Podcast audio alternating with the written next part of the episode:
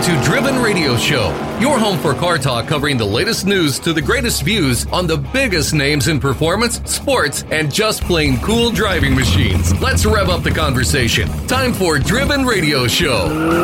Welcome to Driven Radio Show. This is Mark Groves, your friendly neighborhood audio engineer guy. Brett Hatfield, the regular host, is still a little under the weather. Yeah, I know. Bronchitis and pneumonia and what's it was it? So as we finish healing, here's a best of show from about a year ago with an amazing guy named Bill Warner. Enjoy, and thanks for listening to Driven Radio Show. Our special guest tonight is Bill Warner. Bill's bio reads like a movie script. After earning a B S in electrical engineering from the Citadel in nineteen sixty-six, Bill had a side job working for Sports Car Graphic Magazine.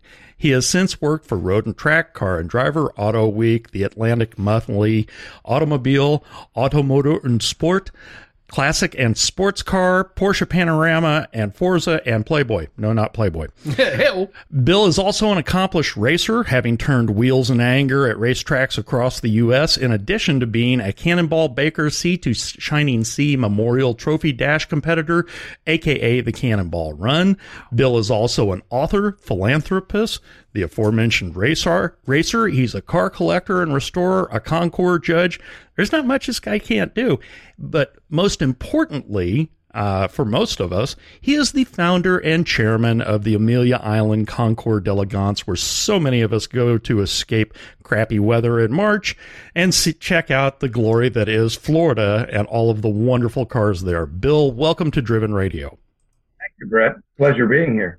Uh, you know, I really wanted to read your entire resume, but it runs longer than the script for the show. So this computer only has so much tape. Yeah, no kidding. Uh, I mean, uh, you know, you you uh, you, you got to create all that stuff. You know, it, I, I look back and say, yeah, I didn't really do all that. It, you do have an impressive resume, and we had to cut a lot of it out to be able to fit it in here. Where did you find the time to do all the impressive stuff you've done? I don't. I don't know if it's impressive, but I. Um, it's impressive I, to me. You got to cram into it everything you can. And I, I was always a car guy, and being a car guy at the Citadel was not really great. You know, you couldn't have a car to your sophomore year, and being a military college, it, it didn't in, in, uh, instill uh, the uh, demand for cars. I started the uh, sports car club at the Citadel, and you had to do something uh, that contributed to the Uh, lifestyle of the Corps Cadets, you know, the, the betterment of the Corps Cadets. So I decided we'd do a safety inspection of all the cars going home for spring break.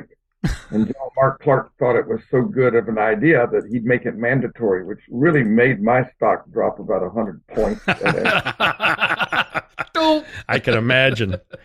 Uh, how did you get your foot in the door for your first magazine gig? Well, I, I, I live close to Daytona. I'm, it's only an hour from my, my house. And uh, when I was in high school, I worked driving a, a, a courtesy van for Al Sager Volkswagen, and he had a couple of race cars. So I really got into racing about nineteen fifty-eight, fifty-nine. And um, I uh, I wanted to get close to racing, but I couldn't afford it. I wasn't making much money. Uh, I passed up an R S K Spider for twenty-four hundred dollars when I was making uh, Oh, my God. Oh, my God. And so uh, I decided my sister, my late sister, uh, had my parents give me a camera when I was sixteen, thinking that I went off to college, I'd want to record, you know, what life was like there. But I used it to go to races. And um, after I got out, I, the only way I could get to a race was shooting for a magazine. So I got a press pass from a local T V station, sent the photos off to Sports Car Graphic, and the timing was pretty good. They picked me up as an East Coast guy for them. And then uh, they folded in seventy-one, and Road and Track was looking for somebody down here. They had Alice Bixler shooting. She moved to Canada. So being in Jacksonville, I was close to Daytona and Sebring and Road Atlanta, and then later on expanded to Watkins Glen and Le Mans and other places. So that's kind of how it started. You're also an award-winning photographer. Uh, how did you learn that craft? And can you tell us some of the places your photos have been seen? Um, yeah, I... Um, I was kind of self-taught. Uh, when I got to the Citadel, I found out that, you know, every afternoon, every Friday and Saturday, they had a formal military parade. And I figured out that if you were on the yearbook staff, uh, you didn't have to go to parade. So I taught myself photography. I I didn't necessarily have film in the camera when I went out. You know, I'd go around shooting imaginary pictures to avoid marching in parades. No! this I, is... My, my um, tactical officer was a guy who was a, the subject of two Pat Conroy books named Thomas Nugent Cavorsi, Colonel Cavorsi. And he called everybody Bubba. That way he didn't have to remember two thousand names. They walked to me after parade one time and said, Bubba, I want to see the negatives in my office Monday morning. So I really had to scramble them. You know, Mark, this is not entirely unusual. Uh, most of the guys who are going through uh, military basic training, uh, you know, uh, basic is no fun. It's really zero yeah. fun. So the first time they say, you know, you can get out of cleaning if you go to church, everybody gets religion. yeah, I, I did that when I, I I spent thirty years in the Air Force, Air Force Reserve, and, and I turned down my Army commission because those guys, they slip in ditches and stuff. And I, I went to the O Club at night, so I got in the uh, Air Guard and later got my commission and, and enjoyed it. I enjoyed it very much. I was the public affairs officer. I was the uh, the guy that told you the plane that crash didn't have nuclear weapons on board. You know? oh, oh, no. Oh, Tybee dang. Island. oh, yeah, you know about Tybee Island, I right? do, and several others. Uh, there's, didn't we get kicked out of Portugal for something like that? One off of Spain, too. Yeah. yeah. yeah. Someday we'll find it. I mean, it'll just be a big boom, you know. It, oh, yeah. oh, God. uh, that or maybe some Iranian broker has already located it. All these glowing sea bass. Yeah. Uh, you've... I, I, I had a classmate of mine teach me how to do darkroom work, and uh, I I just uh, I picked it up pretty easily. My sister, who I lost to cancer when she was a mere fifty, she was a professional photographer, and she taught me uh, composition. Oh. Like uh, you always wanted your eye to enter the picture on the lower left and exit on the upper right. So uh, in cars, you always wanted to enter the picture, not leave the picture. So. Um, And when you're shooting a car, you want to be on the outside or the car's compressed on the suspension. You want to stack them up so you get more than one because magazines are cheap. And if you can get three cars in one shot, they save uh, paying you twice. So there was a lot of, uh, uh, I guess I had just had a natural ability coming from cars and cameras. I, I knew what I wanted to see in a photograph. Um, so I started with Sports Car Graphic, then Road and Track. And uh, did a lot of work with uh, uh, Betty Jo Turner at, at Panorama. And I had a lot of uh, clients in, in Europe and Australia and Japan. Um, I couldn't make a living doing that. I mean, they don't pay anything for no. a photo job. People would shoot just to get a photo credit. So I had a little filtration company on the side, and I made my living selling filtration equipment on the week. On the weekends when I wasn't on National Guard duty, I was uh, at the races. And eventually you did figure out how to afford to go racing. Hmm. Uh, you you ought to see the list of places he's raced, the cars he's driven, uh, the things he's been able to do. You've got a, a hell of a history as a competitive driver, Bill. How did you get started with that? And what's your most vivid mem- memory from your racing career? Well, I got started because when I was on the road selling filters, you had a choice. You know, I'd be gone two weeks at a time. You could... You could go in a bar and get drunk or worse, and or go to junkyards. So I would go to junkyards, and I found an ex-Denny Hulme Brabham B T eight that won the Tourist Trophy and was undelete, un, undefeated in under two-liter racing. A wonderful car. And I bought it for twenty-nine hundred dollars out of a Columbia, South Carolina junkyard. Wow. And then I bought uh, a, a friend of mine uh, was in the insurance business, and he was going to go racing. His wife told him over her dead body, which probably would have been a good decision at the time. I was going to say, how much did that cost you? Another twenty-nine hundred dollars. He was going to buy an ex-Bob Sharp Datsun, so he made, gave me the deal. I, I didn't have the money. I paid twenty-five hundred dollars up front and twenty-five hundred dollars over the next two months and bought a, a G T three, uh, a five ten that belonged to a, a drummer uh, with the Grand Funk Railroad. I think he was uh, Terry McKenna. Oh, my gosh. His car. And I, I, I decided to, my rookie year to try to get to the runoffs, uh, which I did, and uh, had an interesting race there. Starter motor puke, started last, finished fifth. So I, I felt I had a good race. And the next year I was going to go for the national championship. And first race, I ended up um, uh, eight days intensive care and three months at home. Oh, no. Oh. know, you don't you don't want to hit something that hard. It's uh, it wasn't pleasant. It's so, not it's not the speed that kills. It's the de- sudden deceleration. We were talking about that the other day. Uh, a bunch of us who were into racing. Uh, a gentleman really got messed up in Atlanta last weekend, and mm. the throttle stuck going into turn one, and he never got off of it. And the digital speedometer before he hit showed one hundred sixteen miles an hour. Oh, really? Good Lord. But when you're strapped in, you know, when I got out of the car at, at Sebring, when I tried to get out of the car, uh, the floor was buckled, the roof was buckled, the engine was moved to the right. And, um, uh, I learned a couple of lessons that day. Uh, One, you, the, the the harnesses and and uh, the Hans. I didn't have a Hans device, and they didn't even have it. Um, they'll hold you in place, but your guts are still going along. Uh, uh, God. Oh my God! Oh. My heart came in from the inside, and the, the harness pulled back, and it busted my sternum. Uh, oh, oh, good Lord! Oh, I. It was kind of strange. It's a long story. I'm not going to go into it. I finally got past this guy. Had been my nemesis. And I said, well, I'm going to put more space between me and him than he's ever seen. Mm-hmm. Like a madman. And I was closing on an R X seven. And I noticed his right rear wheel wobbled and the axle broke. And he's, and you know that old rule, go where he is when you see him because he's not going to be there when you get there? Mm-hmm. I violated that rule. I had all this concrete in the world. I decided I'll just swing right and keep my foot in it. And uh, the first thing I said to myself when I saw that Mazda go off the side was, first overall, first in class. And then he came back across the track sideways, and I, next thing I remember saying was, this is really going to hurt. It did. It did. Any idea how fast you were going when you hit him? Oh, no. It was pretty much flat out in third gear, which probably would have been, well, when I saw him, it was probably eighty or ninety miles an hour, and I scrubbed off some speed. But uh, it was a very unpleasant encounter. I, it I sounds know. like it. It sounds yeah. god-awful. Uh, it, apparently, it didn't discourage you too much, though. You're still racing at almost eighty years old. Yeah, uh, well, I've been racing for a year.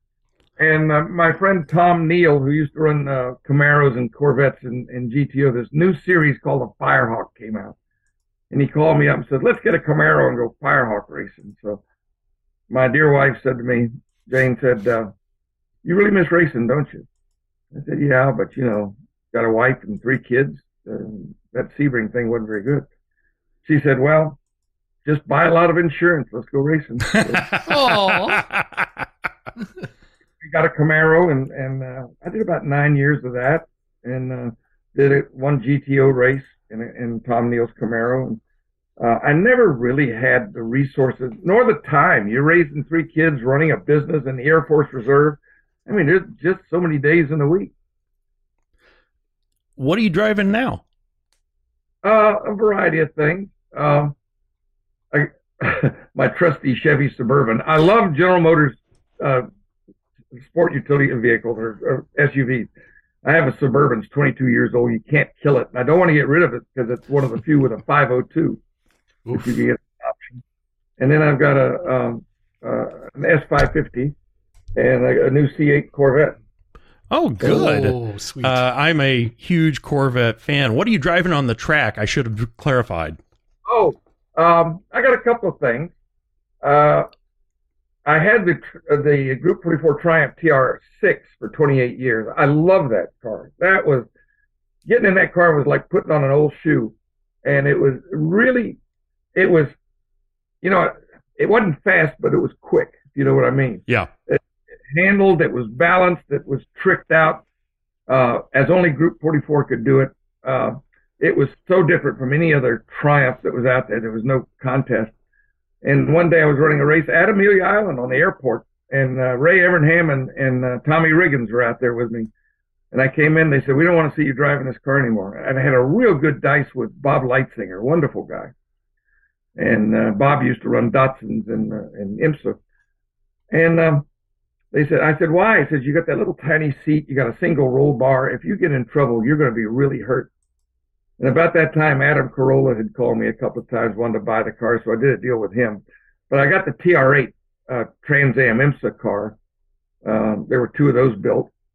Uh, this one won uh, the G T O race, Daytona nineteen eighty, the finale race.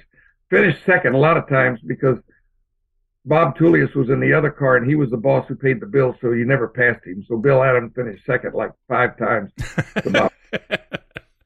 And uh, I, I bought a couple of years ago from Dom, uh, John Truslove in, in the U K, one of the original Banjo Matthews Camaros from the I ROC series, the okay. Al Unser, Mario Andretti car.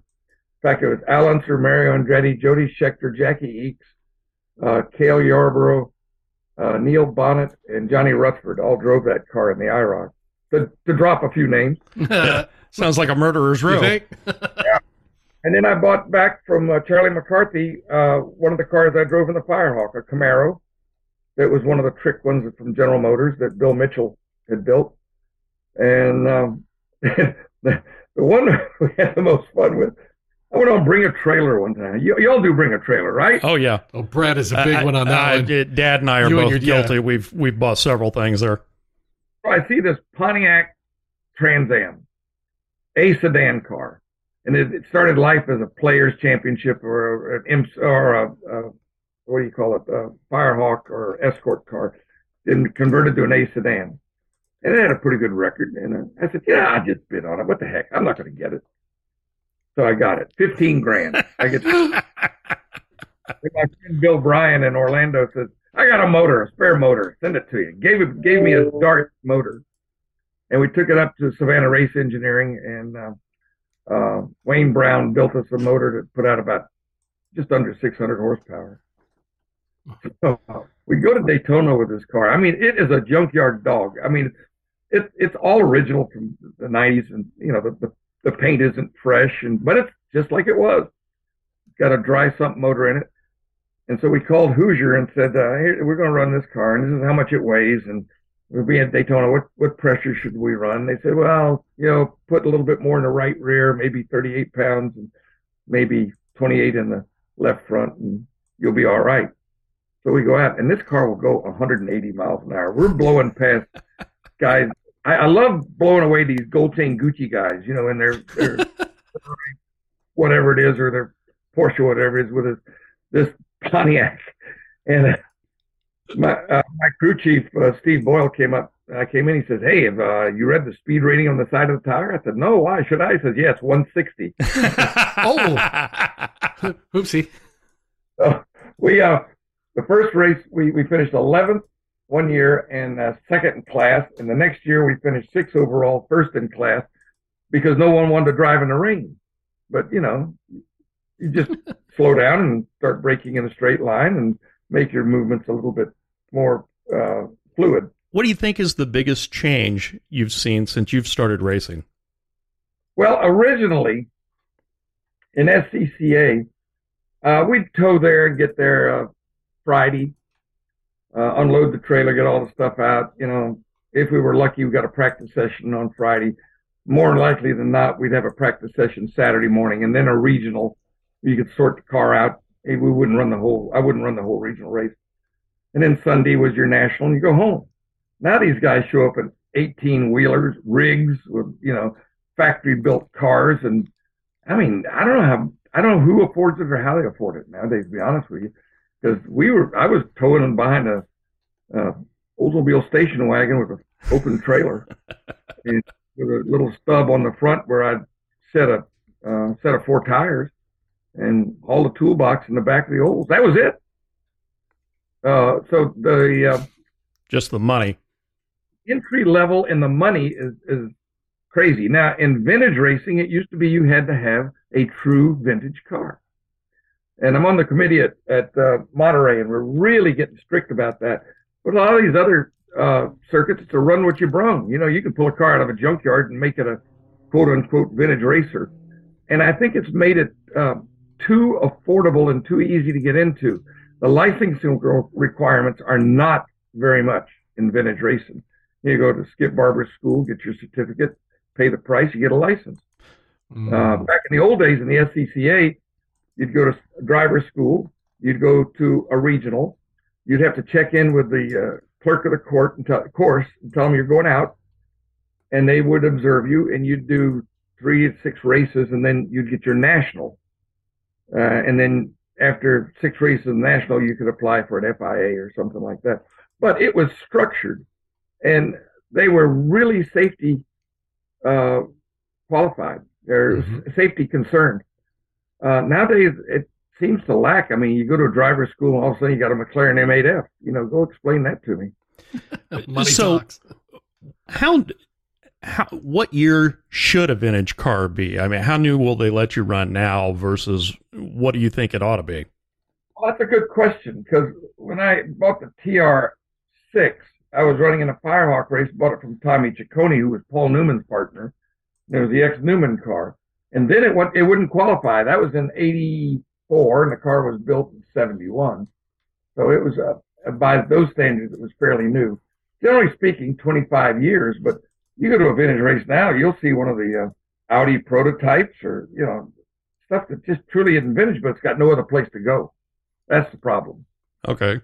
Well, it it does seem like if you were going to draw, and I don't want to call it an arbitrary line, but I would say something around mid nineties, the technology had changed so much that those are semi-modern cars. It seems like it should be older than that. Well, I have a friend who will go nameless, and he called me one day and says, I want to go vintage racing. I said, okay, how old are you now? He says, I'm sixty-eight. I said, well, why don't you rent a car from Phil Bagley down in Palm Beach, rent a nine eleven, go see if you want to do this. Go to school and then see if you want to do this. You you may find out you don't want to do this. You may get door, door handled with some guy and say, this is stupid. I'm not going to do it. No, no, no, no. I want to go racing. I said, well, get get a nice Sports two thousand. They're simple. You know, they, they got, you can get one with the ground effects. The bodies come off easily, so you can work on them. They're lightweight. They're inexpensive. Get one thirty, thirty-five grand. They got, they got a little Pinto engine. Pinto engine. Driving a Pinto engine. No, no. And these cars are quick.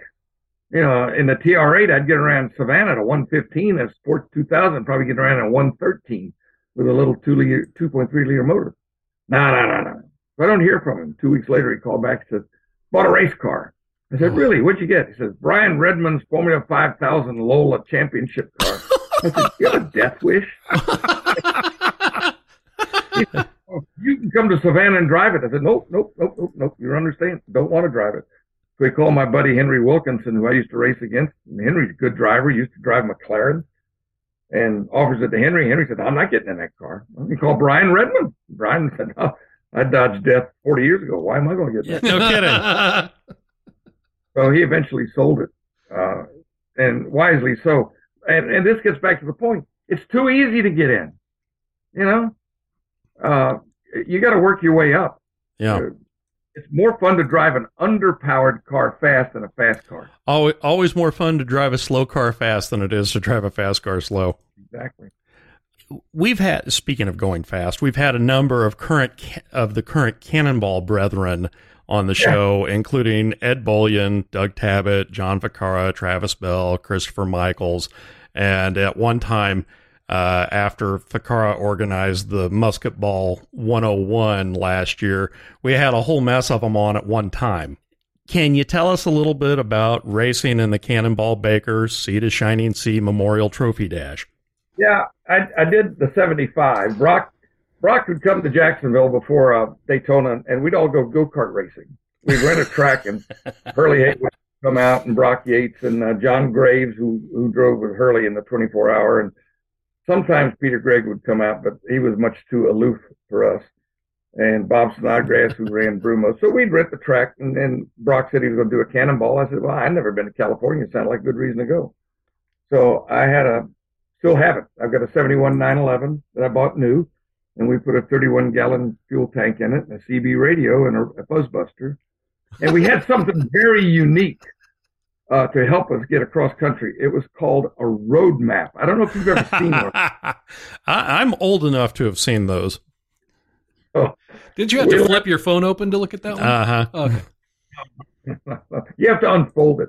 Oh. Uh, so my co-driver was Tom Neal, who I used to race Camaros with, and we leave New York around seven o'clock from the Red Ball Garage, and I'm beating it through New Jersey, and we get down to uh, Harrisburg. It's pouring rain, and we knew the police were going to be out looking for us in uh, Ohio and Indiana, so we cut down Harrisburg down to Knoxville and cut across, which was a stupid thing to do. If you if you had the electronic nowadays, you'd know it was two hours longer. And uh, we get to Virginia, it's about two o'clock in the morning. I said, ah, time for you to take over, Tom. So he gets in, and we're going about five miles, and his head goes, whoa. Oh, no. Wrong? Oh, no. I said, drive at night. I said, oh, thank you very much. You told me that you only got twenty-five hundred more miles to go. So uh, I drove, uh, let's see, New York to Knoxville. He drove New York. Uh, Knoxville, I think somewhere west west of Little Rock, and I drove from somewhere west of Little Rock to Needles, California. Oh my! At that time, I was pretty wiped out. We're coming into Needles, the sun's coming up, and he finally woke up and slowing down. He says, "Why are you slowing down?" I says, "The guy crossed the road up there." He says, "There's no guy there. It's time for you to drive." Nailed it. And, uh, the Cannonball kind of got, I was going to do it one more time, and it just didn't work out timing-wise. So when Brock came out with One Lap of America, uh, I decided to do that, and we were going to do a story for Road and Track. So we took Ennis Ireland along, if you remember Ennis, mm-hmm. the Lotus, and George Drolson, who I used to race against in IMSA, and Dick Starita, who I used to race against in, in uh, S E C A. So the four of us, we, we, we went to Audi and asked for a car, and they said no. Then we went to Mercedes to see if they'd loan us a car, and they said no. So we went to Hertz and rented a unlimited mileage Lincoln Town Car. We got up to Bill Mitchell's shop in Cheshire, Connecticut, and added, uh, Ennis knew Walter Hayes at Ford, who was president of Ford, and he used to race for Walter when Walter was in the U K. And they sent us heavy-duty springs and shocks and all that stuff, so we converted the Hertz car to a road racer, put a fuel bladder in the trunk and a portable T V. And back in those days, we didn't have cell phones. We had Motorola Pulsar twos. It was a radio telephone. And this was a Bordello red Lincoln Town Car with crushed velour interior. Oh, man. And it was the velour red also, so it just looked like a big steak on wheels? It was all red. It, oh, it, God. It looked like something that... Um, Uh, you'd go to the cheapest hotel in Las Vegas with. Rich. So we left Darien, Connecticut, went to Darien, uh, Boston, got our ticket stamped, went to uh, Detroit and Seattle, got the ticket stamped, and then went to Los Angeles. We had about a six-hour rest period. I didn't really want it. Then we went to San Diego, El Paso, Houston, New Orleans, uh, Miami, Jacksonville, Richmond, and, and back. I think it was seven driving days, something like that. Wow, and, uh, that's a lot of time in that car. Oh, but we put uh, nine thousand six hundred ten miles on the car at thirty-nine dollars a day. I mean, it was cheap. We go in and the guy's corner, uh, nine hundred sixty miles out, ten thousand one hundred sixty in, or whatever it was. And he said, oh, you had it eight days, you, you owe us three hundred twenty dollars. So Ennis put it on his Pan Am card to get bonus points. And, add insult to injury. So I think we're, I may be part of the team that's personally responsible for the elimination of the unlimited mileage clause. It was you. Now we know who to blame. uh, someone said, boy, that had to be fun. I said, no, no, the instructions were go to Boston, turn left, go to Seattle, turn left, go to San Diego, turn left. You know? It wasn't like it took a whole lot of brains to do this. Almost ten thousand miles in a uh, in a a, a built up pimp wagon is what it sounds yeah. like.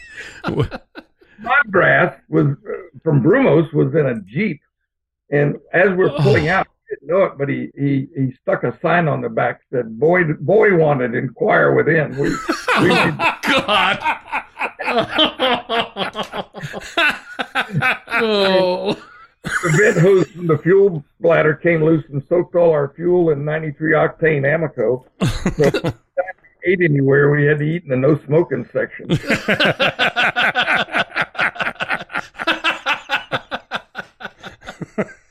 Yeah. uh, you still collect and restore your own cars, and I've I've seen a little bit of your collection.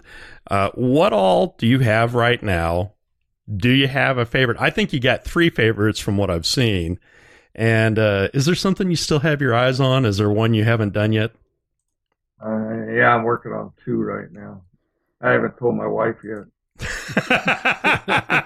We won't tell her.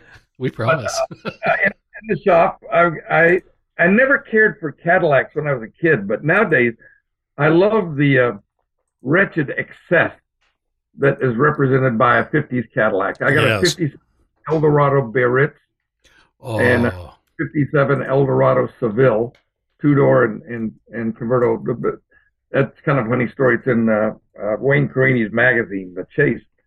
Uh, the Seville was advertised as Bahama Blue. Well, I have a Bahama Blue convertible. And so I said, well, I'll have a Bahama Blue convertible, Bahama Blue, blue two-door hardtop. Well, he gets here, and it ain't the same blue. Uh, Cadillac did two metallic colors that year, one called Tahoe Blue and one called Bahama Blue. And if you drove one down the street and then got the other one and drove it back, no one would know the difference. But you park them side by side, you can see it. I, I sent Mark Royce up at General Motors a, a, a message. I said, why would you have two blues that close? And the answer came back, whatever Bill Mitchell wanted back then, he got. Yeah, yes, he did. And, and Royce may not have been born in nineteen fifty-seven, was he? Uh, he's fifty-nine now. So, no, not quite. uh, I got a fifty-eight Eldorado Brome that uh, reputedly belonged to Ricky Nelson. I've chased it back where it was sold in Los Angeles on a, uh, like a zone office delivery, which tells you it went to someone special, but I don't have it. Actually, Dick Messer from the Peterson Museum said he remembers Ricky Nelson driving a black Eldorado Brome when when Dick was an extra on the Ozzie and Harriet show. So could very well be. It's, uh, there weren't that many made, only three hundred fifty stainless yeah. steel roof. And then I, I I had a weak moment in a parking lot at a Lowe's. A guy drove in in the most bizarre-looking seventy-one Buick Boattail Riviera, all black. Black wall tires. It looked like Darth Vader had just driven up. And I succumbed to that one. I told him, if you ever want to sell it, call me. And two years later, he called me. Got that. And then I always loved the sixty-three Riviera, so I restored one of those. And uh, I got one, my Firehawk Camaro and the uh, Group forty-four T R eight and the I ROC Camaro, the, the Al Unser Mario Andretti car, and uh, a Ferrari Daytona. And uh, uh, my nine eleven, which I've had fifty-two years. Oh, wow. Two two seven Carrera motor. And then uh, uh, a Ford G T and the C eight Corvette and the Pontiac race car. Oh, I forget my crown jewel.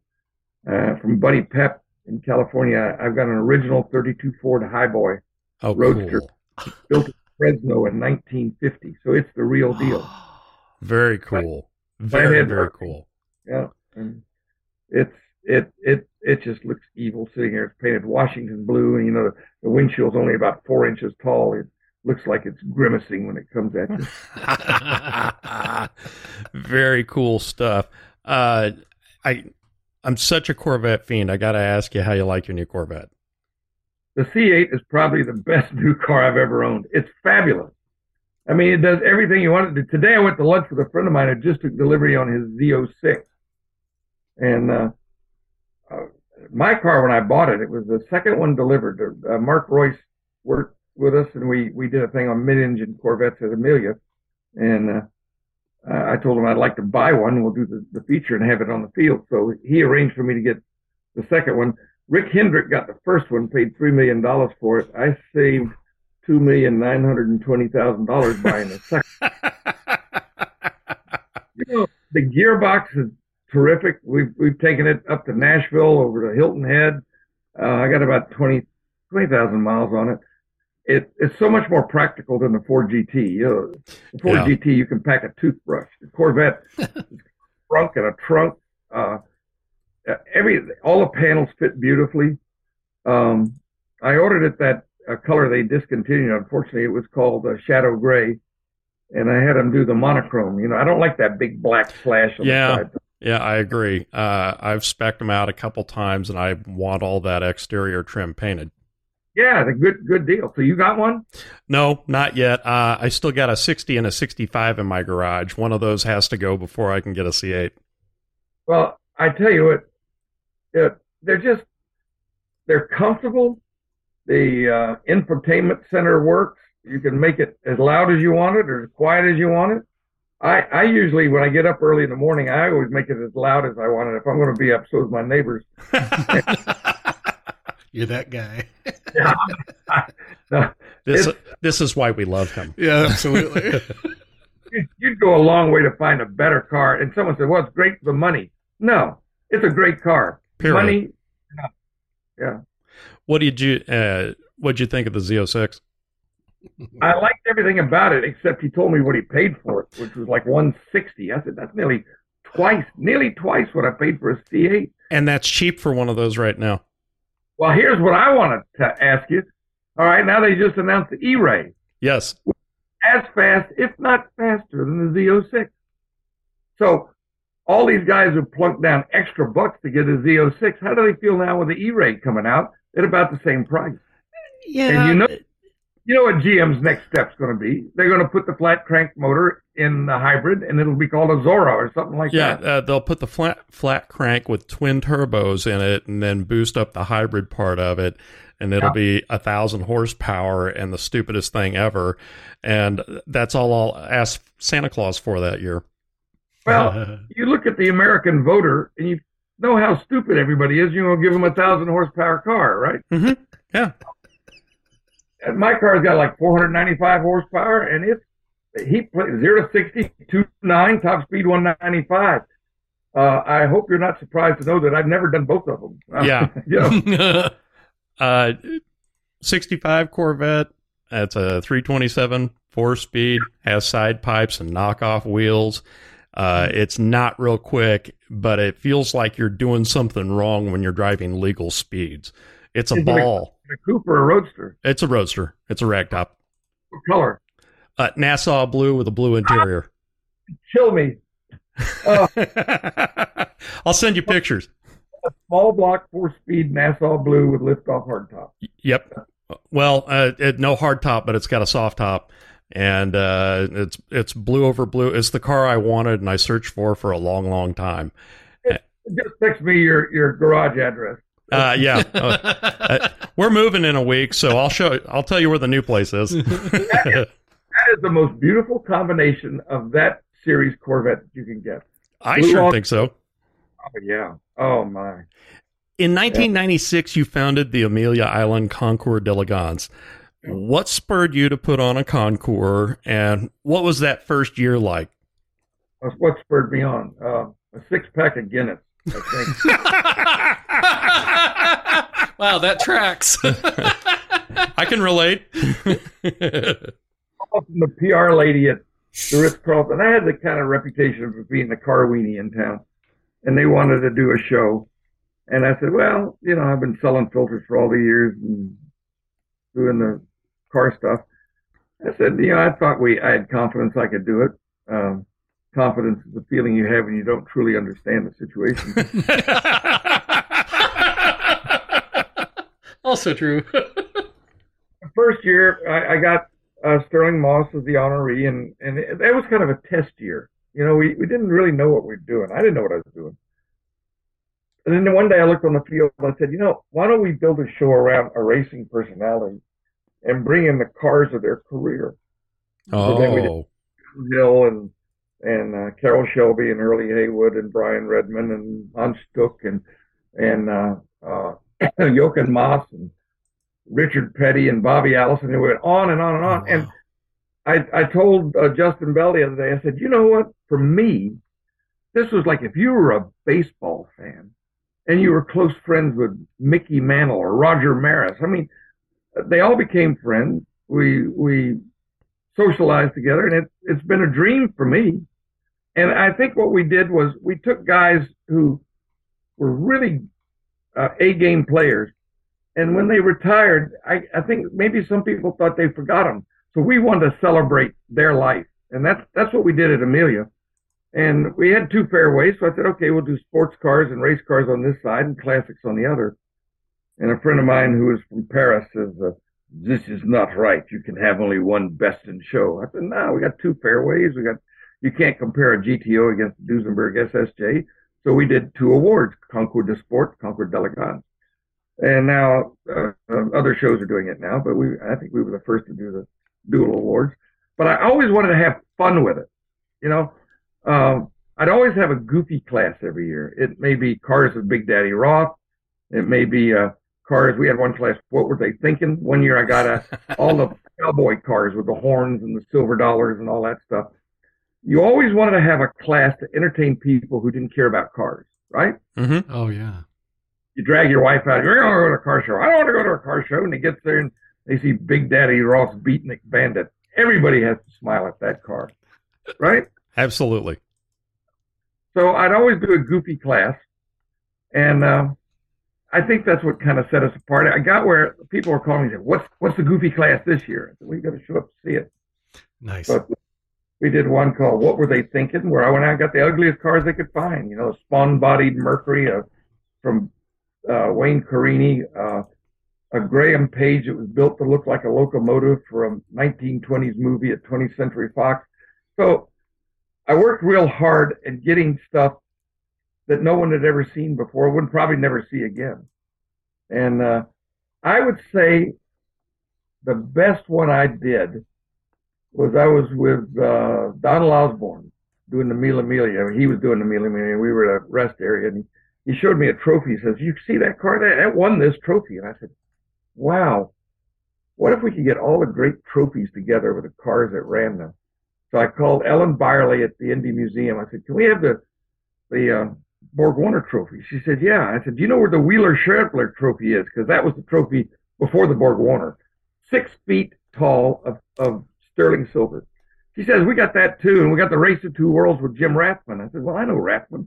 We'll get one of his cars up here. So we had uh, the nineteen oh nine German Grand uh, we had the nineteen oh nine Indianapolis race. It wasn't the five hundred. We had uh, uh, the Uh, Indy five hundred Borg Warner Trophy, the Wheeler Schaeffler Trophy, the nineteen oh nine uh, German Grand Prix Trophy. Uh, Luigi Canetti gave us the uh, first Ferrari win, nineteen forty-nine, and the last Ferrari win, nineteen sixty-six trophies that his dad had. And then we had the, uh, I, I called uh, my friend um, uh, Joey Chitwood down at the Daytona Speedway and said, here's what Indy's doing for us. What are you going to do for me? So well, you got to do that, you know. So he said, well, we got the Borg Warner trophy. We got two sizes, a small one and a large one. Which one do you want? I said, well, I want the large one. So it came in a trailer. You know, so we, I, I, I spent twenty grand getting plexiglass cabinets built for all of them and put them in the lobby of the Ritz-Carlton. So when you walked in, the first thing you saw were these trophies. We even had the, the Morris G. Bauer trophy from the Cannonball. You know, a little bit of everything. The Race of Two Worlds from Monza. Le Mans, everything, all these fabulous trophies. And when you walked in the hotel, it was like someone socked you in the nose.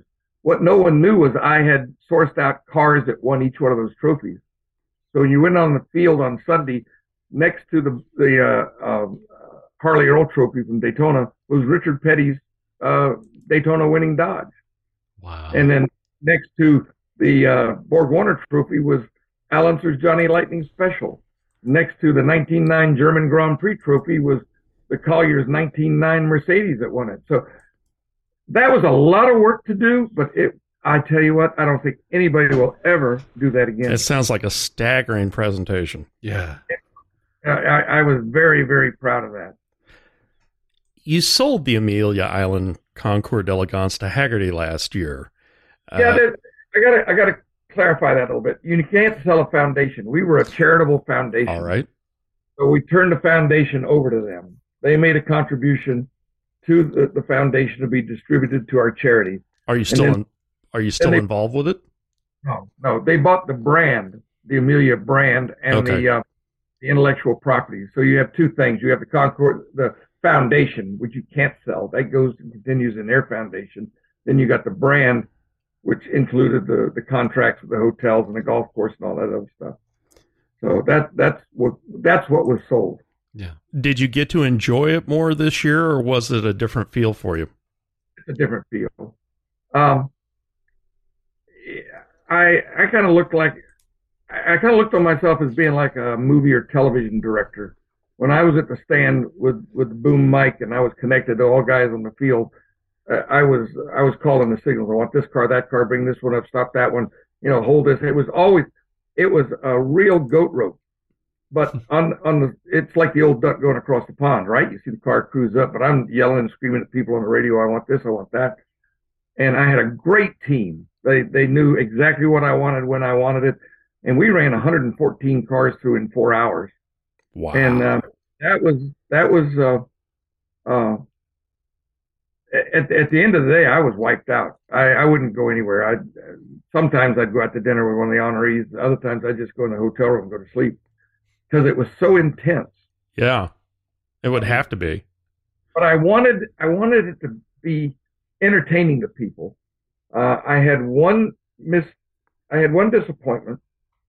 Uh, I had a guy who will be nameless who was working for it. He says, "I want, I want to do the, the car presentations." I said, I, I don't, I don't think you're ready for that yet. I mean, this is, this is uh, high intensity, and you got to get in the zone. You can't let anybody talk to you. You can't do anything if you. You're hammering, getting every car up.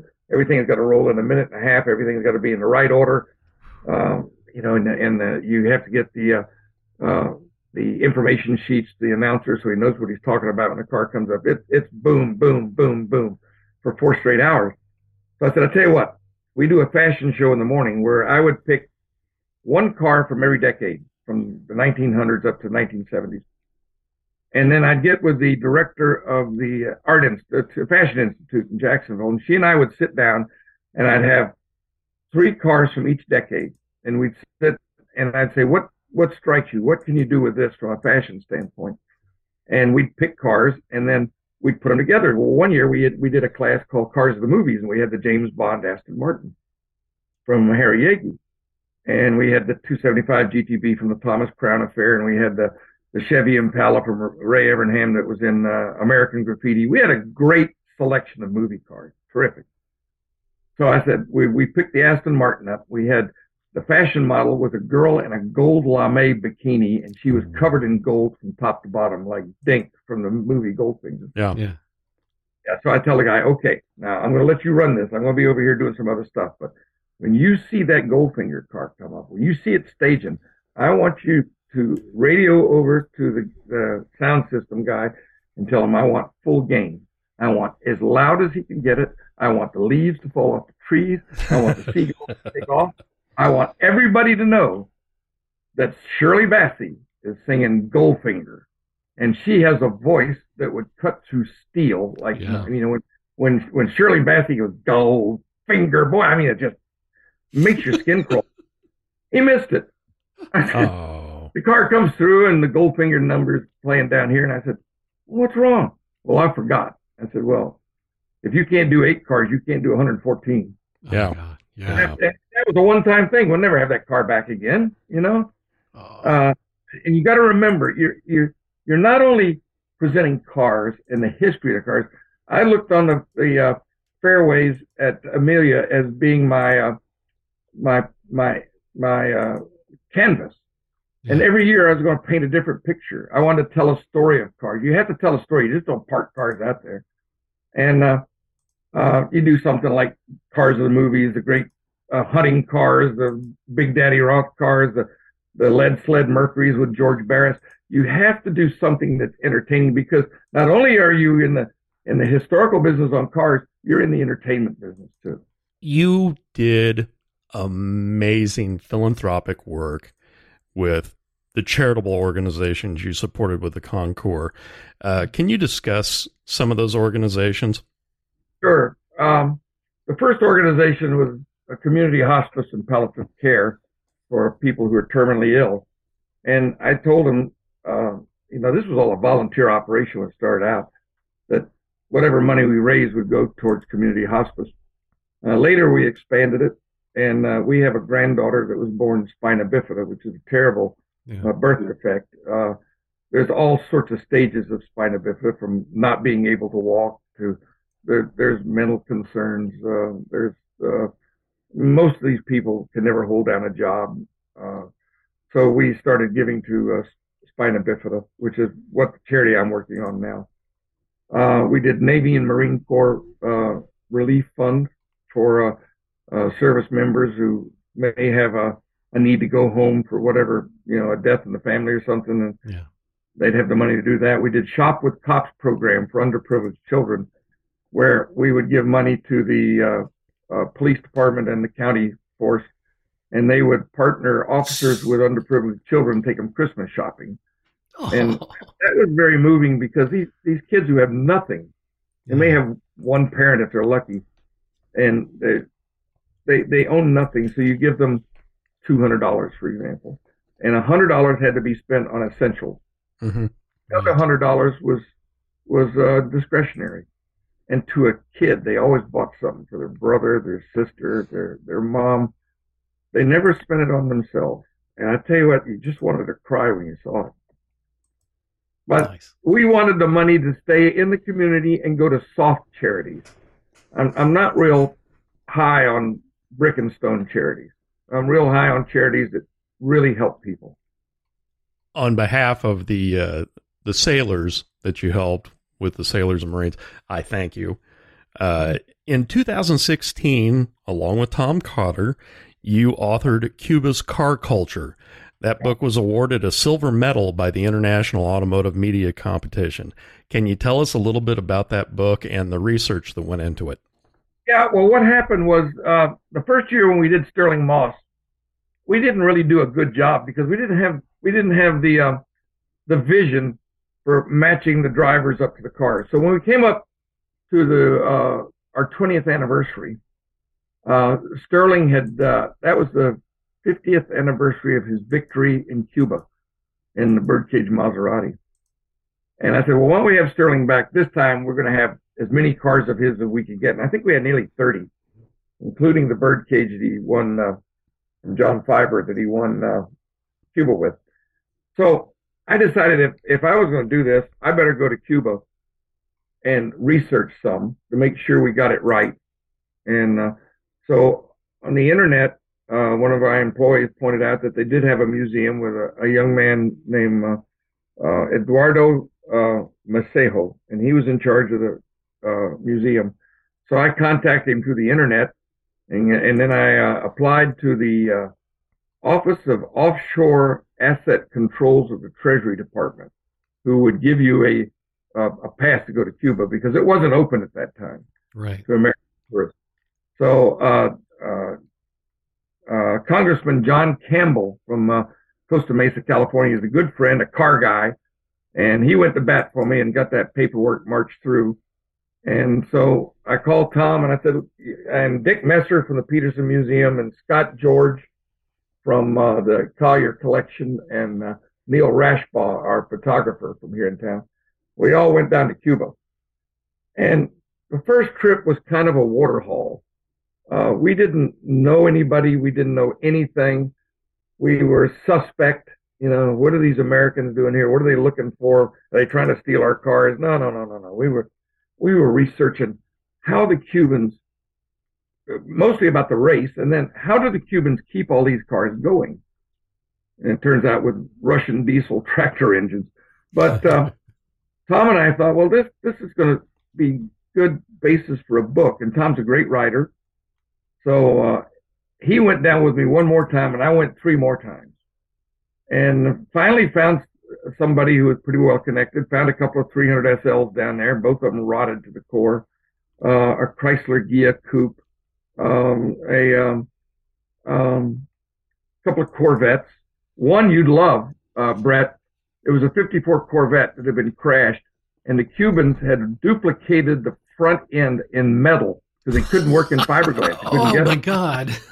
And they hammered a whole, you'd look at it and say, something doesn't look right. You know, it's got the thirteen-tooth grill, but it doesn't look quite right, and the headlights aren't quite right, and, but but it looks pretty good. And it turns out it was it was metal from the windshield forward. Wow. So we, we found uh, people began to trust us, and we went out this, uh, I went with uh, Mike Sierra, a big Rolls-Royce guy from Tampa, and he and his wife and I drove out to Santiago de Cuba and visited a museum there. And I, I found it was interesting. When people got your, they trusted you, they would open up. You know, we'd be sitting there and they'd go, oh, Cuba's great. I get five pounds of rice, two chickens every month, you know, twenty dollars. And by the way, can you get me out of here? Swim goggles, snorkel. Some fins. Fins, fins go a long Lots way. Of fins. We found uh, uh, Ernest Hemingway's house, went up to that tour, and he used to have a fifty-five Chrysler New Yorker, which was there on blocks with a gas tank in the back end. Oh, my God. Out of the rear seat. And uh, turns out David Soul, the actor, had done a deal to restore that car for the Cubans. And the last time I went down there, they wouldn't talk about it, wouldn't say where it was. I couldn't see it. Very secretive. So, you know, it's a, you really appreciate the United States when you go to a place like Cuba, because I was told I was being followed, and I didn't believe them.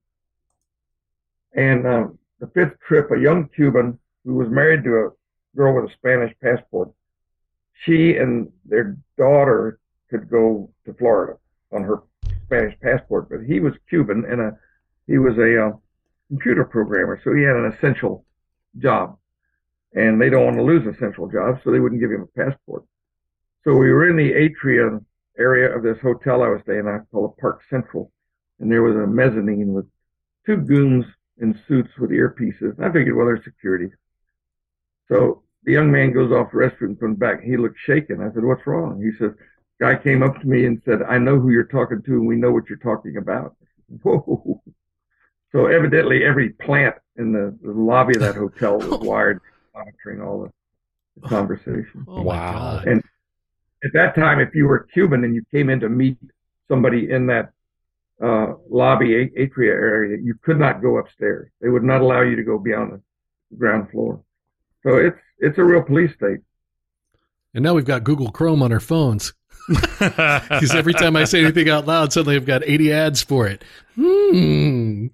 I think that if anything ever opens up Cuba, it's going to be access to the internet. They have access, although it's controlled. Sure. Yeah. Uh, many of the guys, I I used to be able to call them on the phone, but somehow or other, uh, I can't get through on the phone. But I can get through on Outlook Messenger. Uh, I, I did one other book called The Other Side of the Fence, which is sixty years of motorsports photography. And uh, I'm working on maybe two more books before I reach room temperature. Are you, uh, before you give up the oxygen habit, uh, are you at liberty to discuss the books you're working on? Well, I'm going to do another photo book. I haven't quite decided what it's going to look like. Uh, I did find out that only John Grisham makes money selling books. So, uh, all the proceeds from the book I did, and uh, I've given it to Spina Bifida. They're selling it on their website. Nice. And all the money goes to Spina Bifida. Um, I, I collect old negatives. I'm thinking about doing a book on some historic uh, things like that. And uh, uh, my wife has been on me about, you need to write all this stuff down, some of the funny stories. Mm-hmm. One of the funniest ones was uh, in eighty-four, I was at Sebring, and my friends uh, Al Holbert and Michael Kaiser were winning in a Porsche Carrera sponsored by Penthouse Magazine. Oh, Lord. Oh, God. They had the Penthouse Pet of the Year there to give the trophy, a red-headed English girl.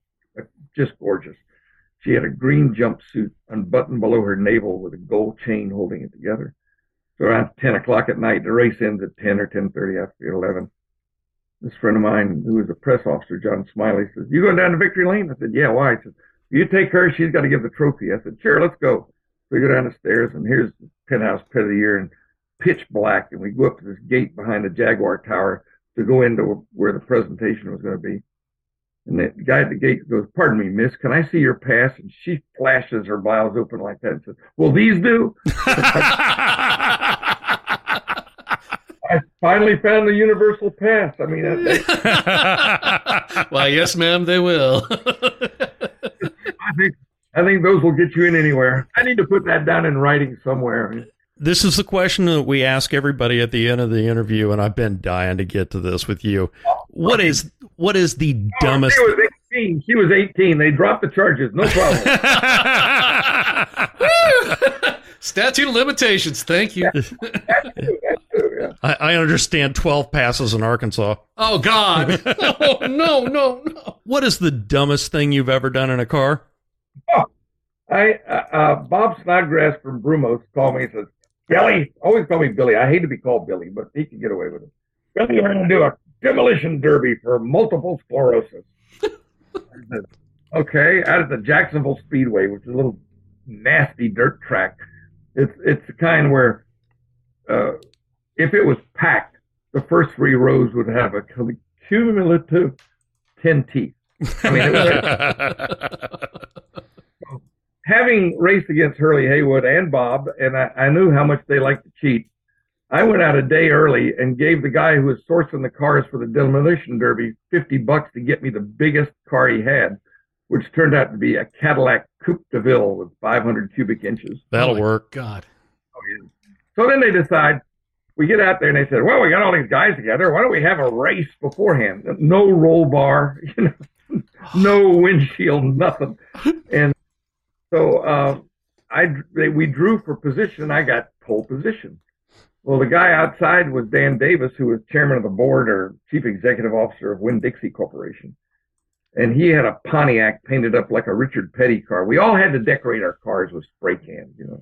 It was an ugly sight. So I'm in the Cadillac, and we come around, they drop the flag, and he starts hammering on me. So I just hammer back. Well, his wheel came loose, and he went airborne, and I'm looking in the mirror, and there's a powerful businessman in all of Jacksonville, and I'm going to kill him right here. So afterwards, they have the, the, the demolition derby. So the way it works is you got a straightaway. Half the cars are facing north at one end of the uh, straightaway, and the other half is facing south. And they fire a gun, and you go backwards to the middle, right? So all these cars are coming, ten or fifteen cars, going, converging on the center of the track. Well, I get through. I mean, I go through all of them. I said, well, that, that wasn't much of a demolition. Let's turn around. So we're hammering on each other, and the Cadillac's pretty big, and I'm moving it around. And all of a sudden, I'm right in front of the starter stand facing it, and it stops. Well, they had drilled a hole in the roof and put a piece of welding rod in with a flag. So if your car stopped, you pushed it up, and it indicated yeah. you were out. You know, they weren't. It wasn't fair to hit you anymore. So I ran it up, and I'm sitting there, and everybody's banging on each other behind me, and I'm thinking, I wonder if it'll start.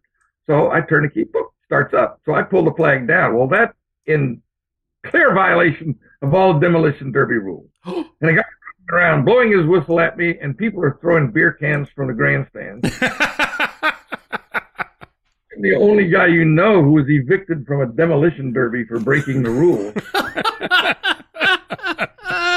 Probably the dumbest thing I ever did.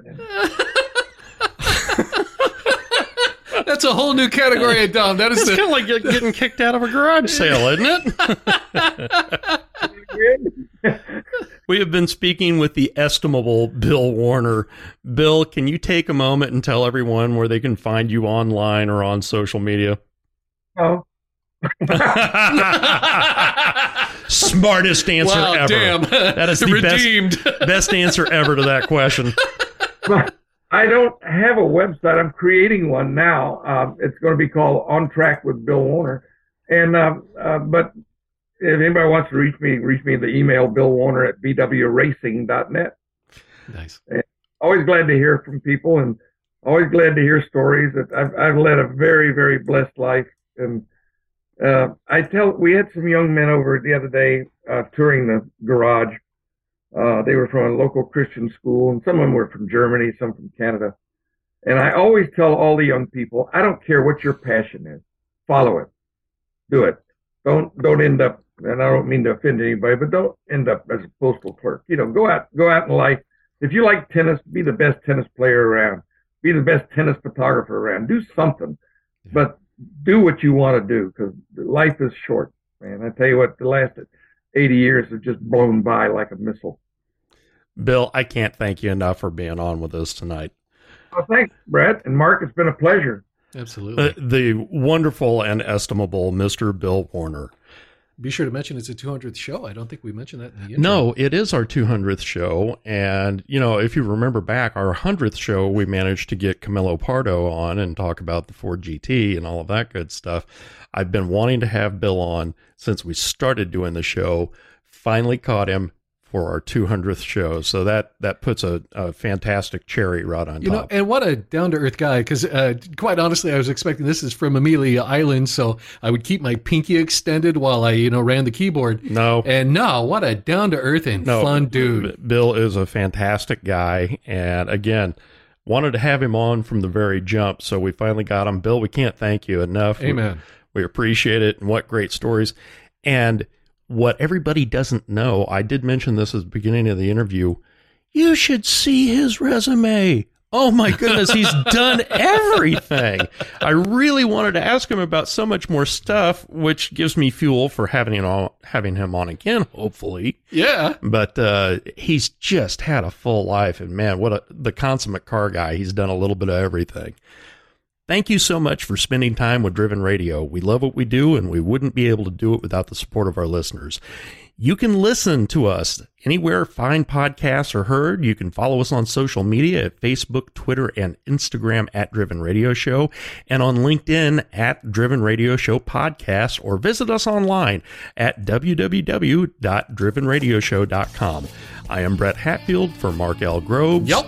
Thank you for listening, and we'll see you next time here on Driven Radio.